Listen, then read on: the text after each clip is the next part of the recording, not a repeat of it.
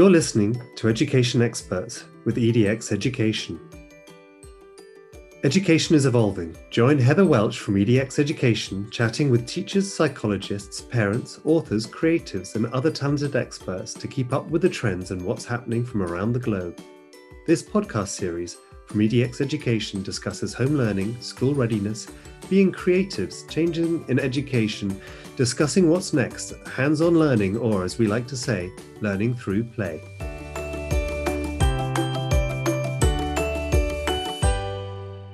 Hello, everyone. It's Heather Welch from EDX Education. And as usual, we're excited to talk about our favorite topic, which is play or play based learning, learning through play at EDX Education. Over the past two years, we've chatted on this podcast with so many experts on topics from play, play based learning, social and emotional learning, value of play. We've created amazing educational resources, experiences, and toys. Now, we have also looked at value of play, social emotional learning, stages of play, and today we have a special guest with us award winning therapist Talia Filippelli founder of Starr Therapy, discussing emotional wellness, social and emotional learning, trends in the USA for children, and also an exciting project she's been working on with the Genius of Play, and ideas for promoting wellness and mindfulness at home or in the classroom. Morning, Talia. Thank you so much for joining us today. Good morning, Heather. Thank you so much for having me on. Now, Talia, not all my listeners will have heard of Starr Therapy. So, can I ask you to introduce yourself and also what was your inspiration for founding Starr Therapy? Sure. So um, I was really kind of hooked on psychology after I took my first intro to psych class my freshman year at Penn State. Um, I was just totally fascinated by what I was learning about the brain and evolution. And what was so clear to me was our common experience as human beings made every experience I was having seem more like a shared experience than a unique and isolated experience that I was only having. And it really sparked my passion for helping others to kind of achieve that sense of peace that what we go through, we often think is so unique and it's just us. And it just became so obvious that that's really not the case. And so I really wanted to help people gain some clarity on that and be able to get through the tough stuff they were going through. And so Starr Therapy, um, Starr is my middle name, which is where that that comes from. um, but the you know the genesis of it really had to do with wanting therapy and mental health to feel accessible to people. Yeah. i was so so frustrated with this concept of stigma. It just it broke my brain that stigma was even a thing right? Emotions are part of being a human. So how is it possible that mental health is stigmatized when it's part of the human experience it really i just did not understand it. And so i sort of set out on this path to open up a practice that you know created a space that was non-threatening really accessible and helped people get like a, a concrete and productive experience that made them want to brag about being in therapy. Like that was my ultimate fantasy. I want people to come in, get therapy, let's talk about our feelings and I want you to have such a productive experience that you brag about being in treatment. Um, and so we set out, you know, I set out to do that and our practice has grown. We've been amazingly embraced by the Hoboken community um, here in New Jersey and uh, it's been 12 years since since that since we opened up. Oh that's amazing. So you've got your 12th 12th anniversary this year of yes. Starr therapy. And has it changed over the years or how you've developed the clinic? It's evolved for sure. Um, you know depending on what's happening in the world of course that will impact what people are coming in with what they're struggling with. And it's been really interesting to watch the trends of how people are addressing their mental health I think in a post pandemic world that we're living in now, we're seeing a lot of people um, feel more ready for therapy, sort of recognizing how important and critical it is for just overall life satisfaction to be talking about what's going on in their lives. Um, and so that to me has been such a beautiful uh, silver lining, we'll call it, from a global pandemic that obviously we all struggled with, but there's been a real positive consequence, which is that people are ready and willing and recognizing that mental health is super important and, and not to be ignored and not to be suppressed, um, that it's really something we should be talking about um, for with everybody, especially children. And that's that's what we're here today to talk about. So I'm really excited to talk about how we can help support children's mental health. Oh, absolutely. I do find that it's more the older and wiser generation that have more of a stigma nowadays than the actual younger generation. You know, they're happy to talk about their feelings. Say, for example, oh, I don't know, my parents would have found it a little bit harder or my grandparents to talk about their feelings. Do you feel it's the same yeah there's definitely there's definitely variation across um, generations for sure sometimes it's culturally informed. Sometimes you have sort of some unique families that have it baked in and it's been a part of their lives for for generations. So i think we've seen the gamut but for the most part there's definitely a more open mindedness i see with the younger generation. Um, and I've been so impressed by the young people that I work with, children, teens, adolescents, just to talk to them about their emotions and to, you know, zip it and then let them kind of unload and process what they go through. It is impressive how connected to their emotions um, young people are. And it's been really a privilege to be in the therapy room with them and hear them be able to talk about this without feelings of embarrassment or stigma that definitely plagued older generations. so Natalia, I suppose that brings me to my next question is, you know, why is emotional wellness so important for children? So, health is health, right? So, for children, to me, the way I think about it is it's never too early to start teaching our children about their emotions, right? As we know, emotions are part of the human condition. So, to me, the more we can teach and kind of arm young people with emotional intelligence skills, what we see, and this is research based, what we see is that children who are able to navigate their emotions earn better grades, they stay in school longer. They're better prepared to navigate the world as they grow up and they ultimately end up being more successful in life. Absolutely. Do you find that the emotional wellness is interlinked with the physical and well-being as well of a child? A hundred percent.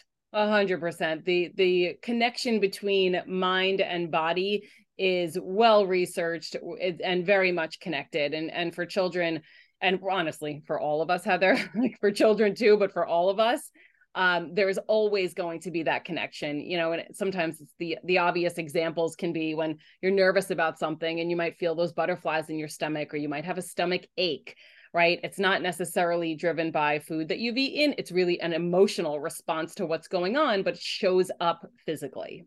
Yeah like feeling anxious about a new experience or not even i suppose out of your comfort zone and then having to you know you have that you know you do feel a little bit i don't know i know that even my sons when they try something new sometimes at the start of school at the start of school you'll say oh you know i've got, I've got a stomach ache and you'll think well what have they eaten? What have they and then you'll actually say actually start school tomorrow or he's got a really big game tomorrow. I mean i know these are small things but for him it's a really large thing. It's a new friendship group. It's a new teachers you know is he going to do well? Is he going to like his new school or anything like that? So they can come up as different they can do come up physically as well doesn't it? It's really interesting.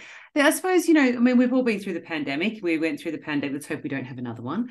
Um, have you seen more issues or trends in the usa for a need for you know emotional well-being and mindfulness activities at school and even at home? Because there's a lot of home learning at, um, in the usa yes yes a hundred percent. And you know the research many people have been kind of made aware of this through the media, but there was research published last year by the American Academy of Pediatrics. Um, and they've sort of declared an epidemic, a mental health academic oh. epidemic, yes, for children and young people. Um, and what we're seeing is that 20% of all children have an unidentified uh, mental health condition. And so that like if you think about that right 20% of children suffering from mental health symptoms if they go untreated right? Just like mm-hmm. if, if, and you can compare this honestly, Heather, you can compare this to a physical ailment, right? Think about diabetes going untreated for years and years and years. What happens, right? That condition just compounds and gets exponentially worse over time. And so mental health is very much the same. And so we see these children, and like by the time they're 18, we're seeing 40% of children meeting criteria for a mental health disorder.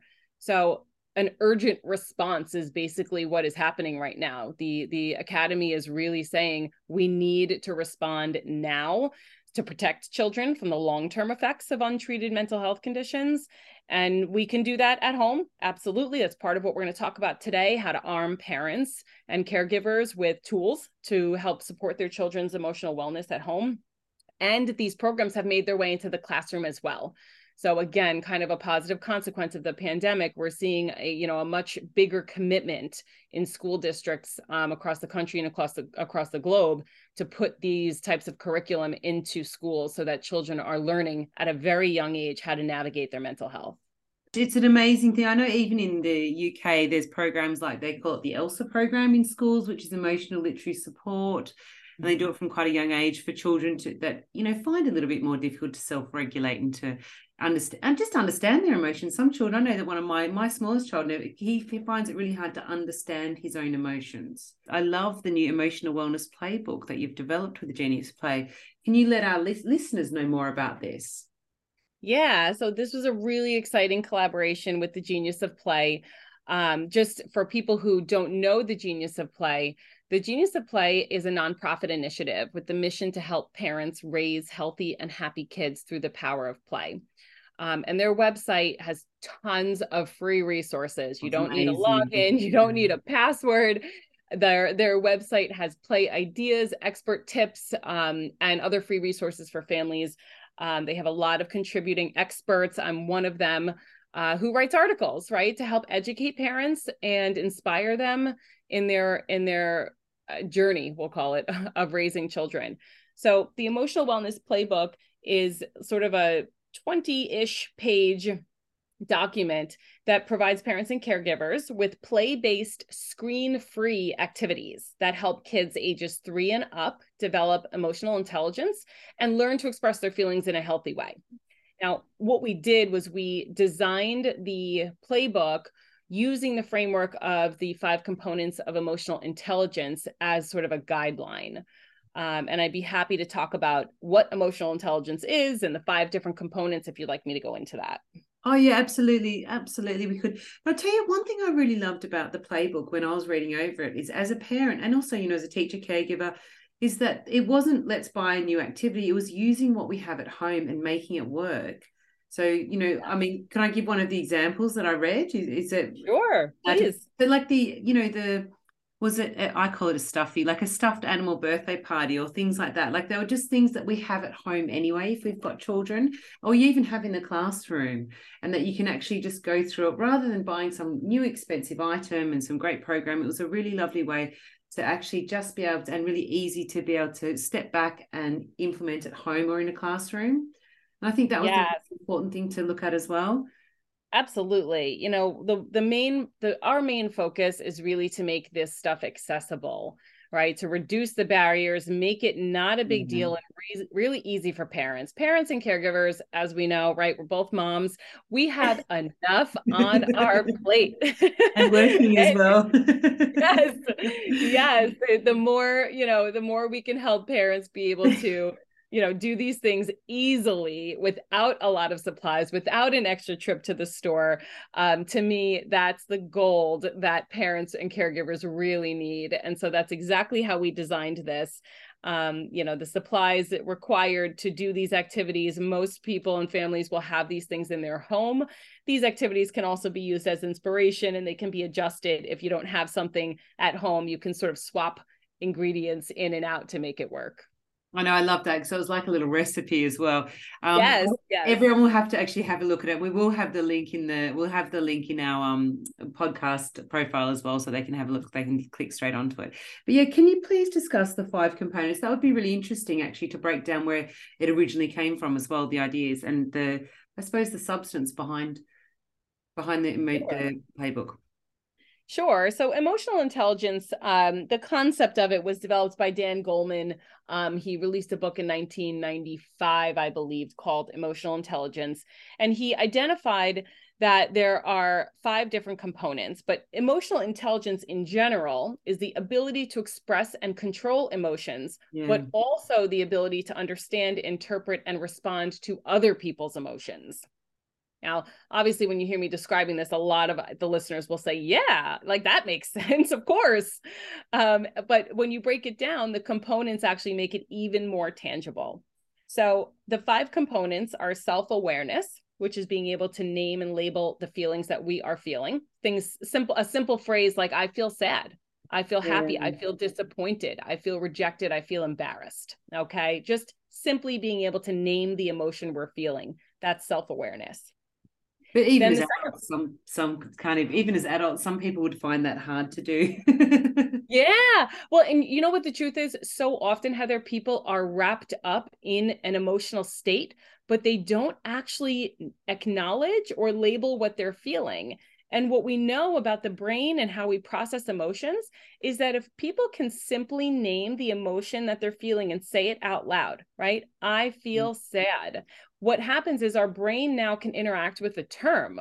Once we give it a word and we label it, our brain can say, okay, sad. I understand, right? My brain understands what that word means. And now what happens is solutions start to emerge, right? If I feel sad, what can I do to improve my mood? What can I do to feel happier? Oh, well, maybe taking a, a walk in the fresh air will make me feel better. Maybe calling calling a friend will help me feel better. And so our brain automatically starts to engage in this problem solving effort.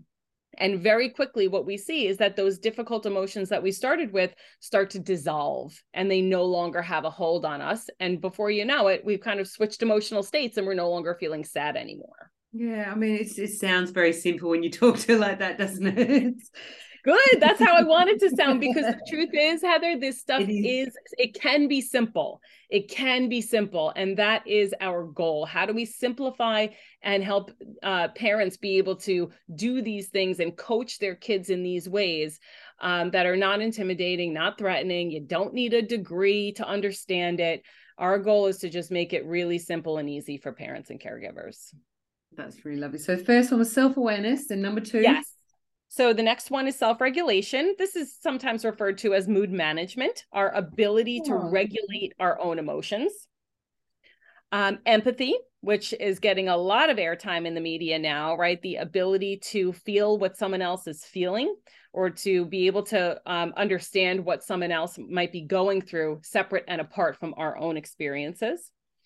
Um, motivation, which is super important. We're trying to you know help parents be able to instill an internal sense of motivation in children. So help them be able to conjure up motivation to complete a task or achieve a goal that is internal based on their desire to achieve that goal not necessarily 100% based on an external reward.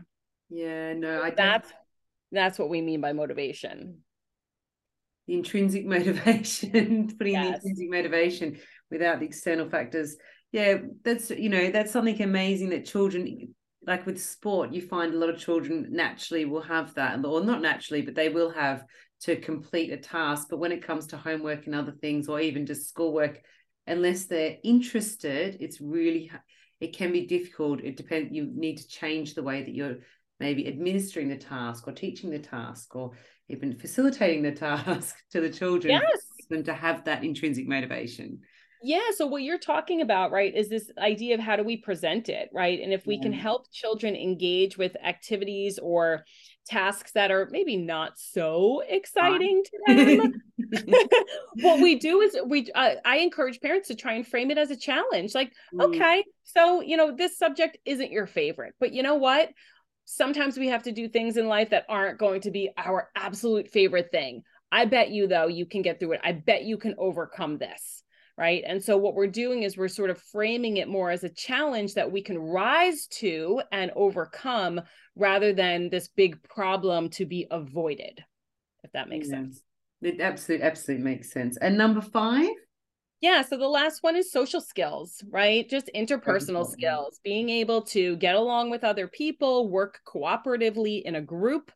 Um, you know, we we see that obviously at the youngest age in play groups with babies. We see that on the recess playground uh, for school age children. We certainly see that in uh, high school and college with group activities and and projects, and of course we see that in the workplace. So you know these skills are um, really important across the lifespan and so if we can plant these seeds early on in children's lives we'll see them be able to master those skills earlier in life and then apply them to make their lives better That's really interesting. So, I mean, I, have spoken to you before. I've had a child that had, you know, self-regulation. He find he has that kind of like, like dysregulation to a degree. He's found it hard to self-regulate in stressful situations because of sensory processing and a few other things. But it's funny then the it then knock the knock-on effect is to social skills and to motivation to participate and all of those. So once one is knocked out, it sort of knocks them all out slightly when it comes to the like the five components so is the question kind of like if one of them isn't if a child hasn't mastered one, will it complicate regulation? It complicates then social. It doesn't complicate social. Well, that's what we found as parents that we found with our own child, and he may not be the most empathetic person as well. Let's just put it that way. That's learning. We're learning that one. uh, well, and look at the word you just used, though, right? What a great thing to highlight, right? That that you're learning, that your child is learning, and that's really what I try and emphasize with parents. You know we are not born with these skills okay? These are not part of our makeup. These are skills that have to be learned and cultivated and mastered over the course of your life experiences. So you know if we have a 5 year old who is a little bit dysregulated you know developmentally we would say that that's normal. There is a range that that is considered developmentally appropriate for each age uh, you know that a child is we'll say 0 to 18 there's going to be a range. So, you know, for kids who might be struggling with dysregulation, that's not uncommon, but mm-hmm. it's a, it, we we discuss it in terms of it's a skill they haven't mastered yet. They are right, and we can work on it and support them in mastering that over time. Um, but it's not going to be a light switch, right? This is not something that happens overnight. It's really something that's a journey for children and parents. I was tell you that's another one. Have you found? I know we spoke about trends before, but due to the pandemic, or was this just something that due to the pandemic, there's been a lot more of this, or is it? Do you believe, as a you know, over the years you've been a therapist, is there's just that we're taking note of it now? It's always been there. We just have never taken note of it. Yeah, I think the the value and and importance of mental health and these types of skills has definitely always been there I honestly I feel in some ways grateful for the pandemic for really bringing these these ideas to the surface, right? In a in a mm-hmm. more widespread global way where people are recognizing that resilience, right? Learning how to navigate tough experiences from the standpoint of what can I learn? Right? If I'm going to be going through this hard time, what wisdom can I extract? How can I grow? What can I learn? And how will this experience shape me in ways that strengthen me and lead me to become a better version as a direct result of going through this hard time? And that is really what resilience is. And that to me is, you know, in this sort of post pandemic world we're living in, teaching children how to look at their life's challenges through that resiliency lens, through that lens of not poor me, but what can I, how can I benefit from this? What am I learning from this? That if we can help children and, and everybody be able to look at their challenges through that lens, the compounding wisdom and learning that we will acquire and gather up over the course of our lifespan helps us the next time something challenging comes down the line and that's life right? We know that those things are always coming. We don't always know exactly what form or shape they'll take but challenges are always there. And so if we can help strengthen children's ability to be resilient in the face of life's challenges um, you know we will literally be able to reverse this epidemic that the american academy of pediatrics has sort of brought to light with their research last year really interesting that they've called it an epidemic. So I'm not sure. I'll actually have a look up after we speak today and see what they're saying more in the UK. I don't think they call it an epidemic in the UK, but I must say that all the system is is there's there's no there's no no one that is not in say the healthcare system that is has any space. It is just absolutely bulging you know there's no if you need your child into one of the systems through the, what we call like the nhs here it, would be years. I mean it would take a long time if you need yeah. some assessments and things like that. The way the system works here is just yeah it is really really to its limit let's put it that way. Um listen i know that we're having a big chat. We've just gone slightly off topic but it's very important. I was just going to say could you share three ideas to promote wellness at home and in the classroom Yes, of course. So, one of my favorite things to uh, recommend parents and caregivers to do is assign age appropriate chores at home.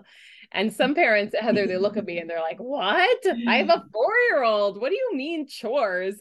Um, but the truth is, the truth is, there are age appropriate tasks and responsibilities that young children can have in the home. And rather than looking at it as, you know, a punishment, which is typically why people have that reaction to me, they think I'm trying to punish their children. But when I reframe it and I say, hang on a second, let's look at this through the lens of having a role, having a purpose in the home, that is so confidence building for children and and young our young ones let's be honest right? They're excited about doing things that are they are excited. It's not till they become teenagers they're not. Yes. So but let's go for our little ones. Let's plant the seeds where they can participate in the grown-up processes that go on in our households by giving them um, a chore or something that they're responsible for. Because what we see is it becomes an opportunity they do something, they complete a task. And I'll give you an example right out of my own house.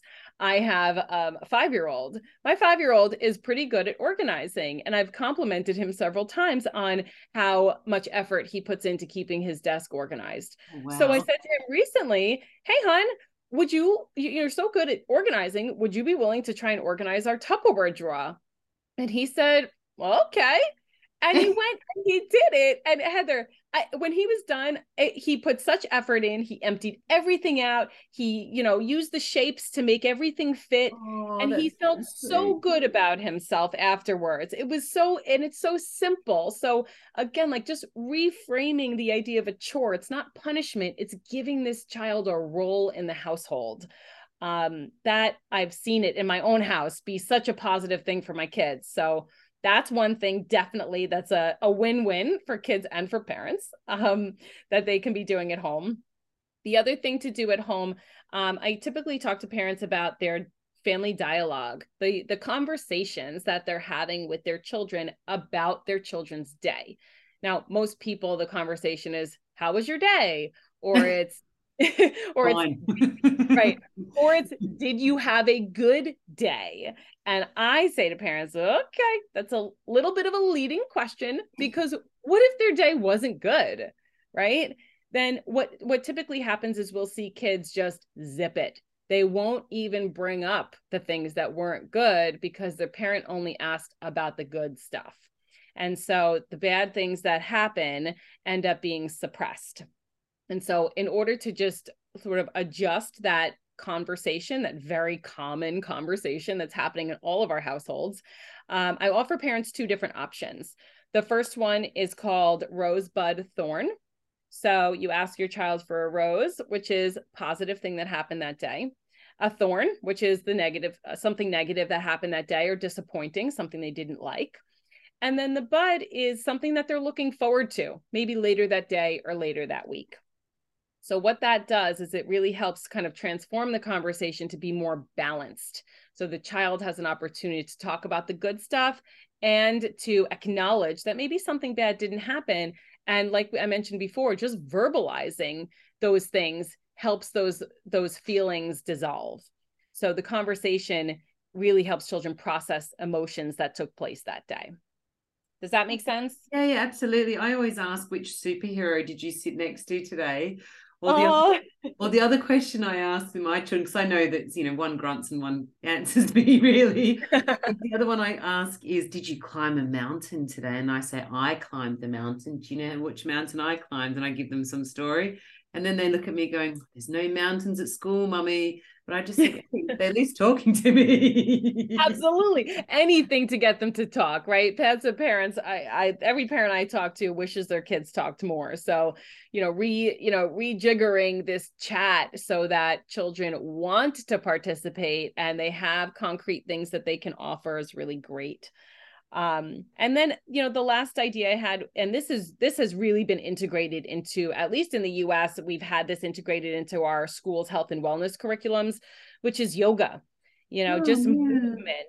Yeah movement. And we have a simon says yoga activity in the playbook um, that parents can use as a reference or inspiration but it's a way to help kids process their emotions and it combines that sort of mind body connection as well yeah, no, that's definitely, and it's a way that they can I suppose if you're not as sporty as other children or coordinated at a certain age, you can it's yoga is something that actually the movement you could do. You could do if you're slightly dyspraxic or if you're you know not yes absolutely well Heather, I'm also a believer in the power of yet. And we've seen um, Carol Dweck talks about the power, power of yet, which is okay, so maybe we can't hold tree pose for 10 seconds right now, but I'm working on it. I haven't gotten there yeah. yet. And what it does is it promotes a sense of hopefulness that I'm not there right now, but if I work at it, I'll get there. So, for kids who might struggle with their balance or have some physical limitations, we really want to reframe those challenges um, in a hopeful manner so that children persist, that they stick to it until they can be successful. Oh, I love that. It's like the building blocks rather than the goal that's so far away they can't see it, and then they're like demotivated because they can't see the end. The end. I mean, result. isn't that all of us though, right? it, is, it is all of us actually when you when you think about it. Um, now listen, I know that we've we've got only a little bit more time. I was going to ask, uh, where will the, our listeners be able to find the emotional play the, the emotional wellness playbook? So the playbook is available right now on the geniusofplay.org. It can be viewed online as a flip book. Um, it can be downloaded, printed, uh, whatever is easiest for families. It's there. It is free um, and it's available on the website now. And the other one is Tali, people that are more interested in Starr therapy, where can they head to as well? Because that might they might actually be interested, yes, in emotional wellness, but they also want to read more about your practice and what you've been up to. Sure. So you can find information about our practice at starrtherapy.com. That's star with two R's. So S T A R R therapy.com. Um, we have some articles up there that we've written, and then also my articles are available on the geniusofplay.org as well. And Talia, do you do anything online, or is it only in the local area? Do you do do you consult online as well? Yeah, so really, I guess as a um, uh, again a change after the pandemic, our practice was primarily for um, on-site sessions. Since the pandemic, we have become a permanent hybrid practice. So we do telehealth sessions as well as yeah. sessions in our Hoboken office. Oh, that's amazing. Well, thank you so much, Talia, for chatting with us today. It's great to hear more about emotional wellness and the project that you've been working on, which I'm really excited about myself. And I look forward to sharing with the Genius of Play, the Emotional Wellness Playbook. And also, you know, things like the, the five components. You've given me some things to look at and research and to um, just look more into. I mean, I could put implement them to my own my own family life, which would always be good with my my very busy boys, which is lovely. Um, I, I can relate. I have two boys myself. We have a very busy household over here. we have a very, a very, very, a very busy household with boys. So, but it's it's always lovely, and it's always it is always something new that happens every day. we can put it that way. Yes. Thank, Thank you, you so much, Heather, for having me on. I really appreciate your time. Thanks, Talia. There are so many exciting developments happening right now in education. EDX Education would love to hear from you, so do get in touch or subscribe to our podcast, which is available on Apple, Podbean, Spotify, TuneIn, and so many more. This podcast series is brought to you by Heather Welch from EDX Education, as she'd like to say, let's create lifelong learners.